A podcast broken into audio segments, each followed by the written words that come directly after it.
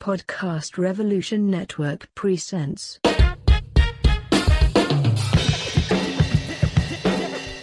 The Way with Anoa.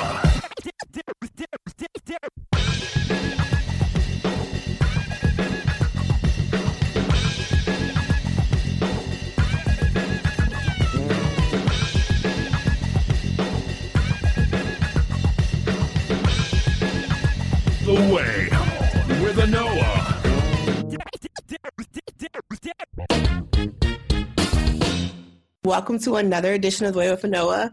I'm your hostess with the mostest. Anyone remember Beetlejuice, the cartoon from back in the day? He's Sam, the host with the most. Anyway, poor joke. But here we are. I am really excited um, because I always get. I'm always excited when I do my show because I always get to talk to amazing people doing amazing work.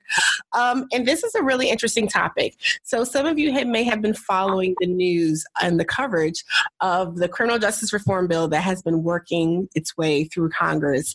Um, and there's been a little bit of controversy, probably more than a little bit of controversy around all of this. But I really appreciate the opportunity to have on someone who has experience in the field and has also been working around um, this legislation with a really interesting organization, and I'll allow her to talk some more about all of this great stuff.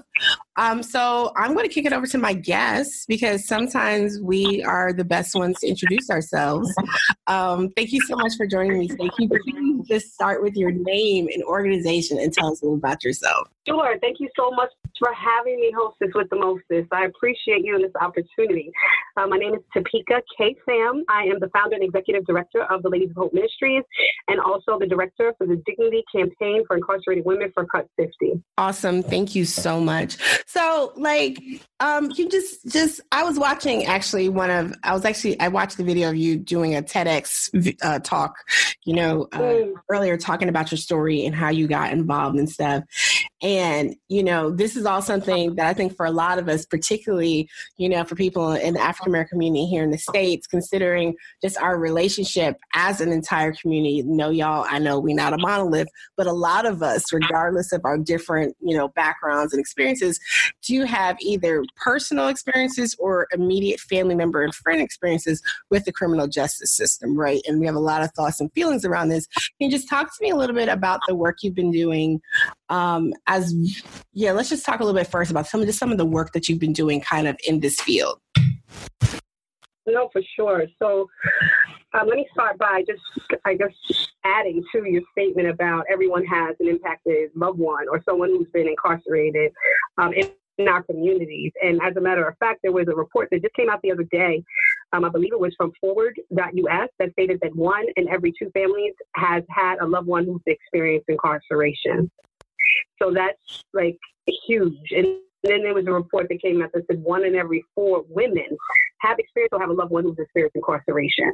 And so for me, it was due to my incarceration that had me get into the field and get into the work um, that I'm doing with my organization and with and from the things that I saw um, inside prison, the, the, lack of personal hygiene products, the lack of resources and opportunity, no educational programming. I mean, they told us for continuing adult continuing education courses uh, were to knit and crochet. And as you know, and I know that that is not a marketable skill that'll help anyone in transforming their lives and be able to have a livable wage that'll actually allow them to have safe and affordable housing and begin to rebuild their life more or less get their children back and rebuild their life. And so, you know, all of these things, the sexual trauma, violence, and abuse that women were inflicting, the lack of resources that women, because we were left out of the conversation, that when I came home, myself and my co-founder of Hope House, we decided to open a safe housing space for women and girls who are coming home from incarceration to, provide, them with a, a, fresh start in a safe, beautiful space. And from there, we connect women with access and opportunities through high quality education, spiritual empowerment, training and development, advocacy training and development, and also um, leadership. And then when I work with 50, what we do is we specifically focus on legislation to make sure the conditions of confinement are more humane for women. And so I mentioned, you know, making sure women have their own personal hygiene products at no cost to them. Making sure, and when I say personal hygiene, I mean tampons and pads. And, you know, by the way, that we actually have to pass legislation to make sure that this is happening in this country is, is disgusting. Make sure that we are trying to keep families unified by making sure that they're within a 500 mile driving radius opposed to sending people hundreds and hundreds of miles away from their families and their children. Making sure that men cannot come into our spaces uh, while we're unclothed without announcing themselves because as we, I stated before, that women, 85% of all women who are incarcerated have been victims of sexual trauma and violence. And when you have a man who you don't know who's coming into an area where you're not exposed, these are triggers and things that do not um, sustain a healthy, healthy mental health and only can harm you. And so what we've done is pass eight pieces of legislation on the state level in the last um, 10 months since February, which is huge because it's been also led by other formerly incarcerated women on the ground who've experienced these, these same things, as well as ending the shackling of women during child labor, and also making sure women are not put in solitary confinement just because they're pregnant.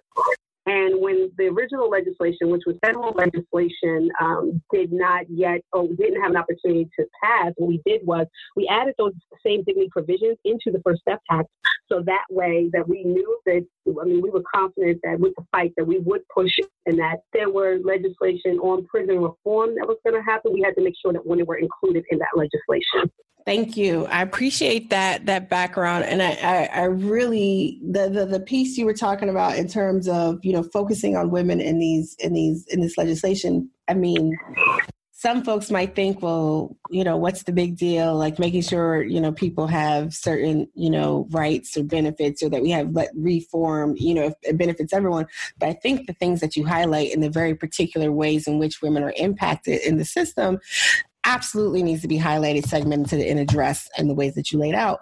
Um, one of the things that I also thought was really you know great that you noted in terms of you know personal hygiene products particularly um, when we are on our cycles uh, you know I've, I've read different articles but i was really proud of an effort in arizona that a friend of mine i'm um, state representative um, she younger state representative that she she uh, helps lead the push for for getting more you know access to sanitary you know napkins and products while um, you know women are incarcerated because it's it's it's horrific the conditions. And i can't i don't have to tell you you know but it's horrific the conditions that women are subjected to and the fact that there isn't a national standard for this um, is really disheartening and dismaying. So with with with with the work around the, fir- the first step act and um, just your work with cut 50 and your work with your organization. Can you just talk to talk to us just some of, about some of the the the the, the the, the uh, the points that that lead you to supporting it right? Because there is a lot of critique still even with the the updates and revisions that have happened there is still a lot of critique about it that it doesn't go far enough and doesn't do enough. Can you just talk to us a little bit more about some of the provisions that you found um, through your work that are you know a step in the right direction Well, before, I mean, let me start with before the provisions or the, the new additions were added to the legislation, I supported it from, from the very beginning. Why? Because I was one of the people who were at the table from the beginning, understanding that opposed to opposing legislation that didn't seem like it had any depth of breath, that I would need to be engaged in that conversation to making sure that the things that were in the legislation were there. And so working with Cut 50, we who supports and uplifts and makes sure that directly impacted leaders are not even at the table, but also leading the conversation, that we were there from the beginning. And so, again, I named all of the dignity provisions that were in there, which for me is near to dear my heart based on, based on my experiences, but also for me, making sure that formerly incarcerated people like myself have the opportunity to go inside, back in the prison, and actually mentor and teach uh, teach, reentry courses and classes that can help our sisters and brothers that we left behind because we know what each other needs, which is huge. Um, also, making sure that good time credit is actually implemented appropriately, because unfortunately, um, the, the good time credit system, which has been there for some time, people have not been getting the time that they should have gotten off. And so, with this legislation, it goes back and recalculates the time credit because that part of it is retroactive and it will bring close to 4,000 people home who've been sitting in prison. And for me, you know, these things are extremely important. Educational programming, pouring more money into educational programming, mental health treatment, substance abuse treatment, things right now. And again, this is focused on the federal system right now. I was in federal federal prison for three years, and I understand that there were none of these things offered to me while I was inside. Right.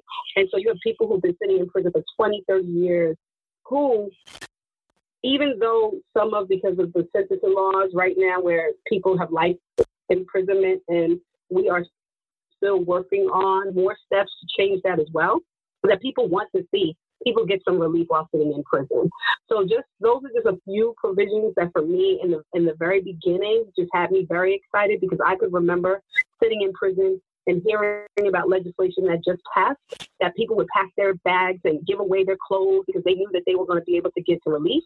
And then come to find out that it didn't help them at all. And to see the devastation, the disappointment, the lack of hope, the deep depression that would be inflicted upon my people.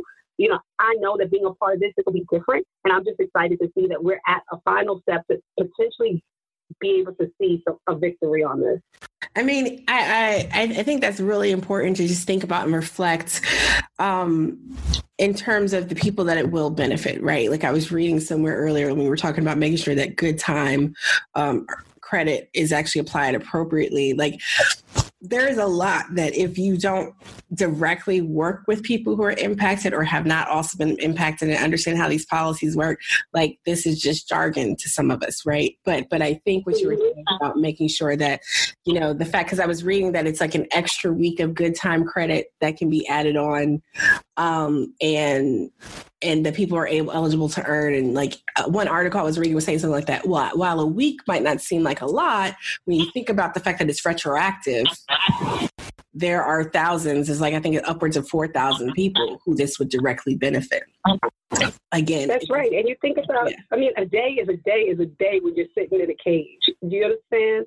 And what's so disheartening and has been for me through this fight is that people who actually lived in a cage, like myself, would fight against seeing relief for some of the people.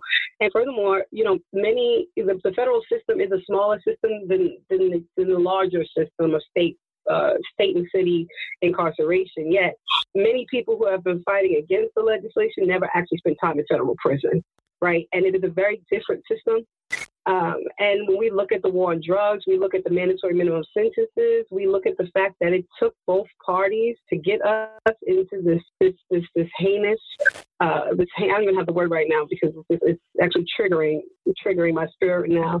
Um, it, it got us into this place that it's going to take both parties to get us out of it. And as you stated, and the, the name of the legislation is, is it, there couldn't be one that was more fitting. First step right? I haven't seen a first step to any of the, any legislation, and in the last, I would say, 20 years, everything has brought more harm. I know that through this first step, and because of the activists and advocates who are on the ground doing the work, along with our allies at Cut 60 and other great organizations, that there will be a second and hopefully a last step, right? And the last step we hope to be able to decarcerate, cut the prison population in half, and crime, and be able to keep our families together and really change what's happening in this country. Yeah, I definitely appreciate that because, and, and I think that's something that everyone can agree upon, regardless of where people fall right now with this legislation. I think making sure that there are improvements so that you know we do not have justice delayed and further denied for several more decades, right? And we don't want to mm-hmm. see you know legislation that will um, whether intentionally or unintentionally you know create longer term you know harms um, i think that when we're when we're looking at this and thinking about what a second step could look like like if you were visioning policy that could be the next level to this what would that look like if you have some thoughts to share what i'm going to be pushing for and working on is to reinstate federal parole Mm. That's one part of legislation. Um, because if we reinstate federal parole, we put a sentencing cap or term limit on sentences. So no longer will there be life imprisonment, but maybe 30 years, and people have an opportunity to come home. I would love to see that happen. So my sisters and brothers, like William Underwood, Michelle West, um, Bernetta Willis, um, and, and, and Rucker, and so many others that I to on a regular basis will have the opportunity to come home and don't have to die in prison Um, that is one piece of federal legislation that needs to change. What also needs to change is they need to have retroactivity in some of the um, additional legislation, or, you know, past legislation. I would love to see that. Um, I would love to see some some efforts on probation and parole. You know, that's another system of incarceration that we fail to look at. There's presently 4.7 million people who are under surveillance in this country today. And we need to understand that that's another form of incarceration or oppression on community and specifically communities of color. And how can we begin to to get people off of uh, their term, long terms of probation and parole? You know, we look at even aging people in prison. You know, God bless Brother Farid, who worked with RAPP in New York and working for for years, even after his imprisonment, to make sure that we can get people out of prison sooner, um, who have met a certain age and who you know are either even poor health care. And so, you know, we, we just have to continue to look at other systems and see what's possible. Just like when I was over in Germany and Norway, look at our people as people who may have made a mistake, but that does not mean that that mistake should cost them their lives or should cost their family their lives, right? And then I would also like to just see how we can begin to create alternatives to incarceration, how we can have community based programs, how we can put funding back into the communities and into the people who are being marginalized. And I think, you know, that's a lot, but I think that it's each one of us who have worked so hard to, to change this initial piece of legislation. I feel like we all come together at the very beginning at the table and look to see what the next steps will, I think that everyone will be able to be together and be proud of a bill that they that have some depth and breadth and can really change the lives of not only the people who are most impacted, but the country. Mm-hmm, mm-hmm, mm-hmm. Yeah, no, definitely. And um, I really appreciate the point too about the state system because we do, you know, and we have a lot of folks, you know, people who do like prison abolition work and work in other areas of this who do take a look at the state system. But I do think that a lot of times we get heavily fixated on the federal level, which rightfully so. There's there's work to be done there, but that, like you said, that isn't the largest, you know, you know uh, segment when we're talking about our prison population and cutting um, those who are unnecessarily incarcerated you know but i also think another part of that too is like i just remember when there was all the hoopla around um, you know getting rid of private prisons at the federal level and we saw that ultimately there were very few private there's a very small portion of federal prisons and private prisons to begin with. They were mostly on the immigration and enforcement side with the private contractors and that wasn't touched at all. And you know i think that there is a lot of space for all of us to continue to work in through some of these areas even if we don't all necessarily agree on particular strategy that ultimately we do all agree that using these different methods and means of incarceration incarcerating people which unfortunately in some instances end up uh, being akin to, to, to mass warehousing without access you know to to the utilities and and resources necessary to exist as as human beings. I mean i i don't I don't really understand where the mentality comes from that somehow because someone has quote unquote committed a crime that they're now no longer worthy of you know human decency and respect in terms of you know the accessibility and resources you were talking about earlier regarding the women you advocate for um, what are some of your final thoughts just about this not just this criminal justice reform bill but just what we need to be focusing on in terms of criminal justice reform generally we need to be bold in our ask. We need to be bold in how we're looking to decarcerate and change the system. And and I think the reason why there's been so much interest is because one in every two people have experienced a family member who's been incarcerated. It no longer is a problem of just their problem, right? Or, um, you know, when you think about substance misuse and, you know, the opioid epidemic that all of a sudden has come and people are getting, you know, are starting to look at, you know, substance misuse as a, as a, um, as a, a public health issue where our communities, communities of color, have been impacted by crack cocaine and heroin for decades, and we were being criminalized and put in the prison for it. So I think that the, the when when things that are happening are beginning to affect everyone, I think that's when the interest comes in.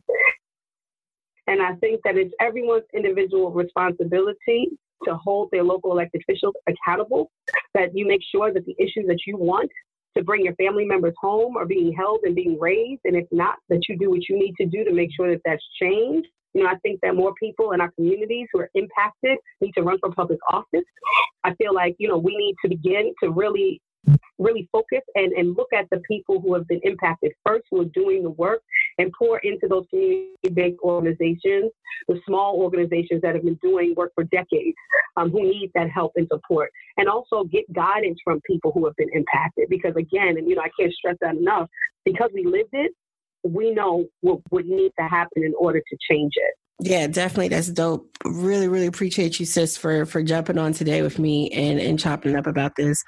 Um, you know, can you let folks know how they can learn more about your work, where they can find you, get in touch with you on social media, or just like just your organizational website, or just anyone you want to shout out in particular before we close out? Fantastic. Thank you so much again for this opportunity. Um, my social media, all of my social media platforms is my name, Topeka K Sam, T O P E K A K S A M, Topeka K Sam. My website is the L O H M T H E L O H M dot org. Um, my work with Cut 50 is, is at dignityact.org, D I G N I T Y, act, A C T dot org and I hope to hear from anyone. Please get involved. You know, sign up. And if you want to learn more about the first, you can go to firststepact.org as well. Excellent. Thank you. You guys stay tuned. I got more coming up next. Peace. I'm back and following up, just continuing our conversation about the First Step legislation and First Step Act and some of the work being done by various orgs. And today, you know, I've gotten a chance to talk to some folks connected to Cut 50, which some of you may be familiar with as, you know, an organization um, that was launched by Van Jones. But I'm joined right now, really you know it's it's pretty cool the people you get connected to by way of other good people who do good work. So i'm joined today by um, louis reed and who's a national organizer with cut 50 and louis thank you so much for joining me. Uh, i really appreciate you taking some time out especially while you're traveling um, to have this conversation. Yeah, the, uh, the pleasure's all mine, and I just wanted to uh, just kind of like toss in there uh, to your to your listeners. In the event if you hear something in my background, it is not God. It is not the apocalypse. uh, I am on the train from Connecticut to DC, uh, continuing to push this federal legislation, and um, hopefully we can get the First Step Act literally over the finish line. Awesome! Thank you so much um, again for, like I said, joining me literally while you're in transit. Uh, so, talk to me a little bit about just just you and your role as national organizer and kind of if you could just share with us a little bit of what brought you to this this work in this organization Sure. So, uh, my name is Louis L. Reed. I'm the national organizer, as introduced, uh, for Cut 50. Uh, I'm a licensed clinician in the state of Connecticut, specializing in, in substance abuse disorders. Um, but beyond both of those things, as mentioned, uh, I'm also 1395914. And for those of you who are listening uh, to this to this broadcast, uh, that is not the next Powerball numbers, though I wish it were. It's actually my federal registration number. Um, I served nearly 14 years in federal prison, and it was during my time of incarceration that I saw two things. One, I saw that there were a significant, not even a significant, I think that there was an overrepresentation of black, brown, and poor white people who were criminally um, prosecuted excessively, and they were dis- they were disproportionately sentenced. And the second thing is is that a notion developed that I would learn later on in life that those who are closest to the problem are closest to the solution, but often furthest from resources and power. So what I wanted to be able to do is I wanted to be able to enact and execute solutions to the problems that I had contributed to uh, and be able to bridge those solutions to those people who were who were and are in positions of power privilege and authority. Uh, so that is how i landed literally at, at, at cut 50 Uh, I've held several positions uh, in my professional career during the five, almost five years that I've been released from uh, incarceration. Uh, those positions have included being a policy manager uh, for the Katal Center for Health, Equity, and Justice for the state of Connecticut. Um, I was a case manager as well. I was a program manager for a permanent housing supportive program that assisted people who were returning from incarceration with public subsidies, vouchers, and the likes thereof. And I also had a position in uh, city government as well, where I function as the uh, reentry director uh, for the city of Bridgeport before I had to leave that position under fire as a result of being rearrested uh, for child support related issues that accrued while I was incarcerated. Wow. Um, thank you so much for sharing that uh, about your background and experience. And, and thank you. Yeah, thank you for sharing that experience. That's, that's heavy. So just thinking about the First Step Act, uh, I talked with, like I said, Topeka earlier a little bit about this and and her what brought her to this work and her perspective. Can you just there has there's a lot of discussion um, around it and there are concerns that because there is so much vocal support from republicans from the president, other folks, that there's something at its core wrong with moving forward, uh, with pushing for this. Can you talk to me a little bit about what is it about this work, but not about this work, what is it about this legislation that has brought you to supporting it and advocate for it? And, and, and what do you say to possibly to critics who who challenge whether or not this should be something that moves forward? Start with the latter first. Um, I think that when I got involved in this work, uh, specifically around the First Step Act, what it did was it increased my literacy of my male privilege.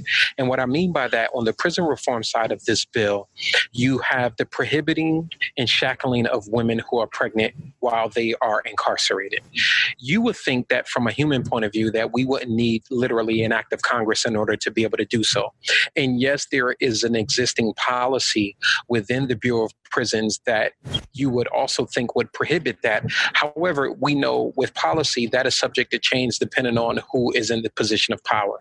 So this bill would actually prohibit the shackling of women while they are pregnant and incarcerated.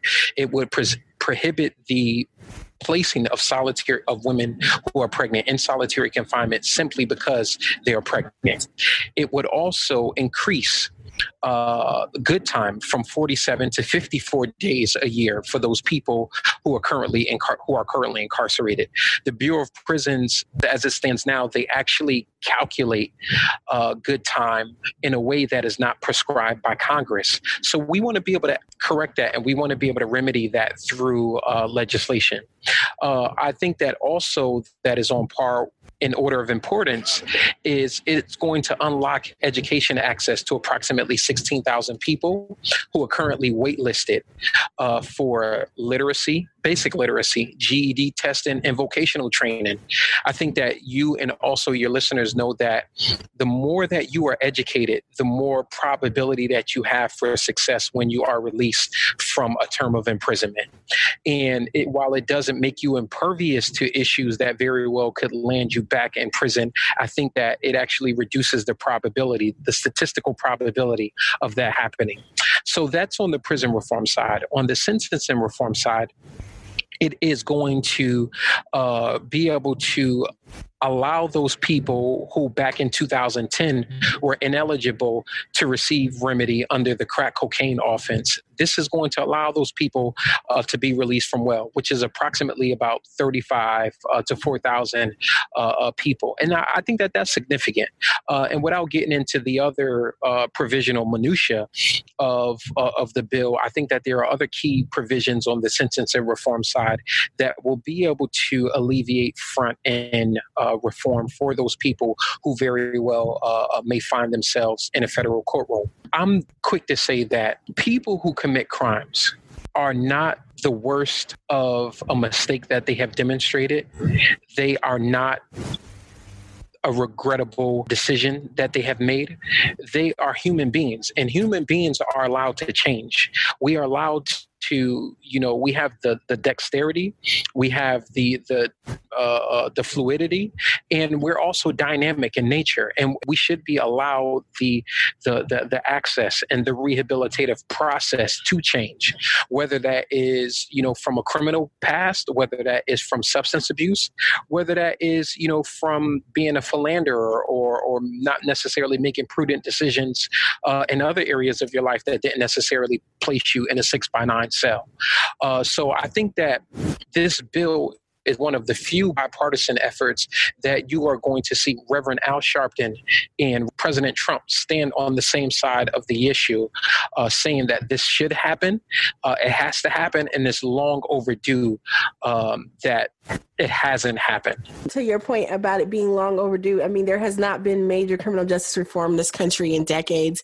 And that major prior reform was to our collective detriment, uh, particularly when we're talking about uh, people of, you know, people of color, low income communities.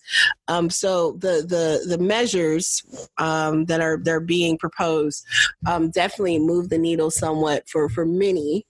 Um, so, what do you say to critics? You know, um, there are those that are concerned that either it doesn't go far enough or delays the opportunity for increased reform, or people who are concerned because, you know, Donald Trump and other people are supporting it. What do you say, you know, as you're doing your advocacy and outreach and work around the bill to, you know, for some of your colleagues who are who do have that concern, um, you know, about, you know, some of these issues that have come up around the bill?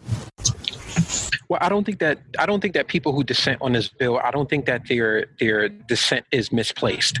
I think that we got to where we are because we needed the robust opinions of those who are uh, in opposition to this bill, saying that this bill doesn't go far enough. We needed, uh, you know, that corner saying, "Hey, this bill needs to be strengthened. It needs to ha- be more muscular. It needs to not be as skeletal uh, as it was." Uh, so we need that, you know. In every movement, you need creative tension, you need creative conflict in order to be able to push uh, an agenda ahead. So I think that that was definitely uh, something um, that was was a welcome uh, voice of dissent for this particular bill.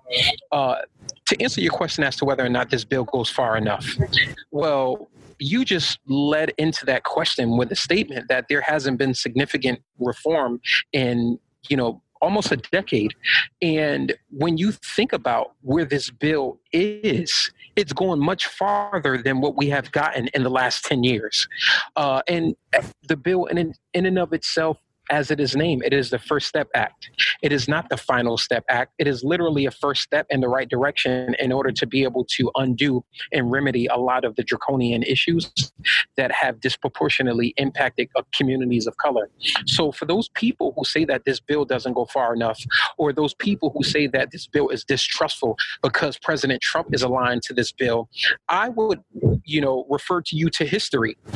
And I will refer you to the 1960s uh, uh, Civil Rights Act, where MLK and the other interested people of that era had to work with an openly hostile and an openly uh, uh, uh bigoted president uh, through LBJ.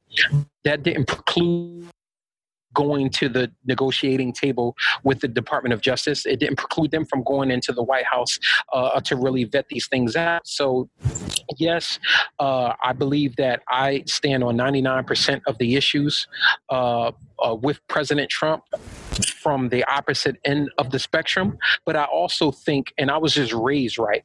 Uh, my grandmother used to tell me, you know, when you disagree with people, you have an obligation to stand up and say how much you disagree with them on. When you do agree with people, just because you disagree with them on 99% of issues, you have a moral obligation to say, you know, something on this issue, you are right, and on all of these other issues, you're absolutely wrong. You can never. What do you What do you say when you when you hear some wise words from a grandma? Like I just think about my own and the way she would kind of encourage on how to resolve and think about issues. And it's like there are these moments because I'm sure you have heard this a lot from folks in terms of the work that you've been doing in some of the rooms and people you've probably had to sit with uh, uh, doing this organizing and doing this work. And like, how do you reconcile that? Right? Like when you're when you're moving in these different spaces and in these different rooms to be able to get to a, a common ground because that's something that's really lacking right? Like i mean we haven't seen common ground reached in i don't know probably over a decade as well right? Like we have not seen that happen in so long and and really um in, in in like modern political times. It's been very infrequent. So how do you navigate those those spaces and these moments to bring about uh the needed changes to you know something like the first step act I think that you do that with prayer. Um, you know, unapologetically, I'm Christian. So, you know, first and foremost, you know, I, I, I consult with my Lord, right? And you do, there's certain things that are metaphysical. Um, there's certain things that you need, literally need the power and the persuasion of heaven in order to be able to, be able to move. So, you know, when I walk into a space, it's not necessarily me who's in that space. Uh, I believe that it is, it is the power of love. It is the, you know, capacity of, of good goodwill and it's also the, the, the strength of those of my my so-called constituents right the, the, the muted voices of the more than 200000 people who are incarcerated in our federal bureau of prisons i bring those people into that room uh, with me. Uh, and I also believe in the goodwill of others, right? Yes, people may be politi- politically motivated, and yes, they may do the right things for their own reasons, but ultimately, I think that their greater uh, uh good in conscience is going to prevail. You can't tell me that, you know, no matter how staunch of an opponent that you may be uh, uh, on criminal justice, and nor how you know right wing you may be uh, on issue you can't tell me that you are going to go down to the senate floor and you are going to press no and keep women who are incarcerated uh, and pregnant shackled to the side of a gurney. You can't tell me that your conscience is not going to prod you and that you're going to get a restful sleep at night. So when I walk into spaces where you know you have people who are uh, staunch proponents of whatever their uh, position is on this that very well may be diametrically in opposition to where we stand on it, I believe that goodwill is going to prevail. And I believe that history has written, has written, I should say, uh, that, you know, love, when you lead in love and when you lead in morality and when you lead in goodwill, you're always going to stand on the right side of the issue and the, the issue is always going to stand on the right side of you. One of the things that Topeka and I had talked about when we when we spoke had to do with like just some of the benefits, right? Like some of the things, like you know, some people are like, "Oh, this only you know helps this many people." There's still like the broader context of all the work that we still have to do. But what I do think it is important to highlight is what what is actually in the bill, right? Like some of the things that do actually the type of relief that that could be provided to folks. He just talks a little bit about what because one of the things that I, you know, when speaking, I were talking, we're talking about like earn time credits, right? Like like there's just some of these like real particular nuanced things that the average person that doesn't directly have experience in these systems might not actually understand the value or importance of because like some of this a lot of this stuff is retroactive whereas in the past um you know legislation had not been retroactive. I think it was what like fair what was it? Fair sentencing. I can't remember exactly the name but like in 2009 there was legislation passed that looked at the disparities in sentencing but it was not retroactive. And this would go back mm-hmm. and make that sentencing retroactive, recognizing, you know, the, the, the, abysmal failure that was the war on drugs and looking at the disparities in crack and cocaine sentencing, because there are still people in jail that have or who are incarcerated who are being negatively impacted from um, desperate sentencing from, you know, years ago. Um, another thing that I was reading about was just like some of, you know, the benefits in terms of like earned time credits and how like it increases. I think it's like a different difference of like a week. And and like one of the articles I was reading was saying like even though it seems like it might seem like it's only a week, and somebody might say, oh, it's only a week, but that is cumulative and it adds up. And so if you're retroactively applying that to people, that can make all the difference with them being able to like walk out the door, you know, so much sooner, you know, because of this legislation passing. So um I you know you guys like ad libbed a whole bunch right there, but but Louis, can you just talk to me a little bit about you know some of the things that that stand out for you in the bill that are that are beneficial beneficial? Yeah, so you know, like you mentioned, right, the earn good time credits. Uh, not only it, it, not only will that be able to allow people to get home sooner, um, whether that's placing community corrections, otherwise known as a halfway house, or whether it's going to uh, place people on uh, electronic monitoring. People in prison want to be home with their families. Fathers want to be home with their children. Mothers want to be reunited with their children. Uh, children want their parents home back with them, right? And siblings want to be able to have their their family members at the dinner table uh, during Thanksgiving, and you know they want to be able to present them gifts, um, you know, for Christmas rather than sending them fifty or hundred dollars for on the commissary. So uh, when you talk about programming, you know, programming is programming for me was something that was, you know, literally a key to my success. Uh, great privilege of earning not just a, a, bachelor's degree in criminal justice, but I also earned my master's degree in clinical counseling while I was incarcerated. And even with all of those degrees, right, like my grandmother used to say, you can have more degrees than a thermometer, and you can still make you know ill decisions, and you can still uh, find yourself in situations. And even having all of that, you know, that didn't preclude me from being rearrested uh, approximately 18 months ago. So when I'm talking about you know access to education education and when we're talking about you know having these people uh, you know just be able being able to be far much more literate than what they were. Um, this is about not allowing the genius that those who are incarcerated federally should just be squandered. Uh, and the programs are important so that not only, yes, there's an incentive to program so that you can be home and closer to your family and uh, you, you can re engage uh, uh, in, in your communities far much more sooner than you would be otherwise if you did not program. Uh, but I also think that these programs have a, a higher level of self benefit and self satisfaction uh, uh, for individuals who are incarcerated. And I think also, as well, it unlocks the door for people like me to be able to go back into institutions and facilitate courses, to be able to teach courses, maybe, you know, uh, as an adjunct professor, or, you know, just to be able to curate uh, anger and criminal and addictive uh, thinking or anger management or something to that degree. Whereas now the decision to have someone who has been previously convicted of an offense uh, is slow, solely at the discretion of, of the of the warden, which could you know uh, create implicit bias, uh, and, and and the warden may not necessarily take into account dynamic factors uh, in terms of post release a success, rather than simply just looking at a criminal history. So just moving forward and thinking about the work to be done, right? Because this is what the name says. It is the first step, and we want to make sure it's not the only step, right? Because one step is, you know, pretty useless without others you know leading leading towards a, a, higher goal what do you see as the work beyond you know moving this forward?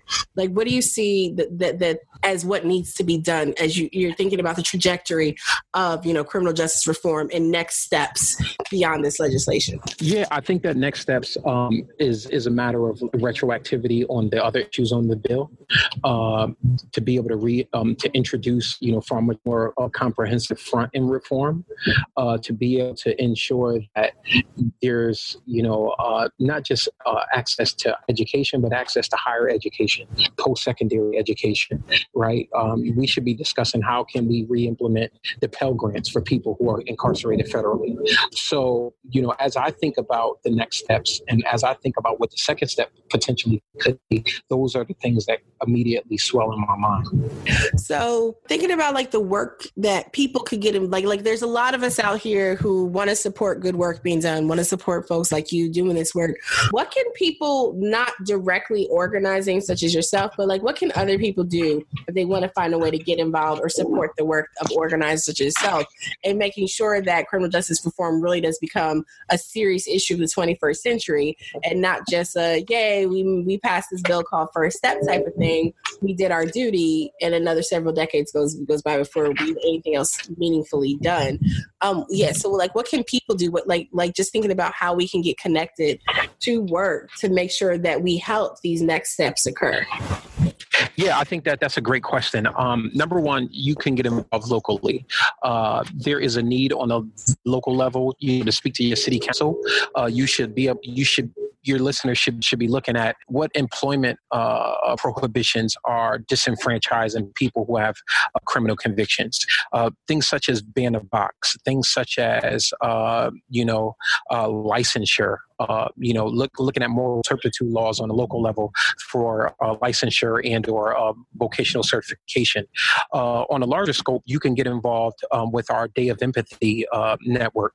We have annually, every year, we have um, uh, a national day of action and recognition where we stand, coordinate, I should say, in solidarity with all 50 states for people, who, you know, just to get involved locally, whether that's on a local, state, or federal level, lobbying their local legislatures, uh, you know, for a reform that's specific to their community, uh, or you know, speaking to City Hall as to how you know, city government can open up job opportunities for people with criminal histories. We've had uh, Kim Kardashian, we've had Common, we've had Alicia Keys, and you know, plurality of other you know Hollywood influencers uh, be involved in our in our day of empathy called to action. For sure. Um, so just in closing, just thinking about just other work or or just any final thoughts on first step on criminal justice reform or any of the work that you've been doing with cut 50 that you'd like to share with our listeners things that people should be keeping in mind and and, and where we can can find find out more about you and what you do yeah, so uh, you guys can, you know, obviously you can get in contact with me on social media. You can follow me at on Twitter at Louis L Reed, uh, and I'm also on Instagram at He Inspires the number four real, or you can just follow me uh, on Instagram at Louis L Reed as well. Um, but from an organization point of view, you can visit our website at cut50.org. Specifically, if you want to know more information around the First Step Act, you can go to firststepact.org, uh, and you can see action steps that you can take to literally tweet uh, to your senator. All you have to do is put your zip code in, and it will uh, compose a tweet to your senator saying that, hey, I'm in support of the First Step Act, and I want you to move this uh, in order to give, you know, my cousins, my uncles, my neighbors, people who are going to be returning back to my community, a decent stand, uh, uh, a decent opportunity at survival. Really really appreciate that i just i just was just looking here at just some more facts or whatever and i just wanted to just before we close out because i read another question hit me quick. Can you just talk a little bit about some of the provisions in terms of families being able to be kept closer together? Because i know you touched on a little bit but can you just just like drive that home again? Because i know so many of us if if we ourselves have not been impacted we have someone in our immediate lives many of us do who have been in some way whether i mean at the state level but some of us do have folks who have been impacted on in, in, in terms of the federal system and many of us do know what it is to be living in the south but your loved one is actually somewhere out in colorado or somewhere really far and difficult to get to. Um, so can you just talk a little bit about just like, you know, the provisions around making sure people are not far away from their family and how important that is? Yeah, so uh, as it stands right now, the Federal Bureau of Prisons can literally ship you all across the country, which you know creates a, uh, a financial uh, uh burden on families. It, you know, disengages people from their local communities and it tears at the fabric of, of, of families, quite honestly. So, one of the provisions in this bill is that it would keep people who are incarcerated federally within 500 driving miles of their last known address. The current practice and policy for the Bureau of Prisons is that people are placed within 500 air miles of their last known address. So we want to make sure that people stay engaged uh, with their community as much as possible or as close to com- their community as much as possible. We want to make sure that they stay within proximity uh, to their families as much as possible so that, you know, they're uh, pro-social skills are increased, uh, that you know the family unification um, can actually decrease incidents of violence uh, and uh, assaults within the institution, and uh, so that people can have uh, access to their communities. Thank you. I appreciate that. Um, so I really appreciate you taking time. I know, like I said, you're, like we said in the beginning, you are traveling. So I appreciate you calling in and being patient, yo. And I appreciate you all for listening and taking some time to learn a little bit more about the work of the folks over at Cut 50 and the first the First Step Act and what is you know been playing out in the media. I don't know how many people have been paying attention to it, but it is a very robust discussion that's happening. So Louis, thank you so much for joining me and, and, taking some time to talk about your work and sharing your story with us, as well as um, um, why this is something that needs, you know, maybe a second look beyond uh, some of the discussion that we've already been reading and, and, and hearing about. So thank you. Thank you so much. Thanks for having me on. Really appreciate you. Have a good evening. All right. Likewise.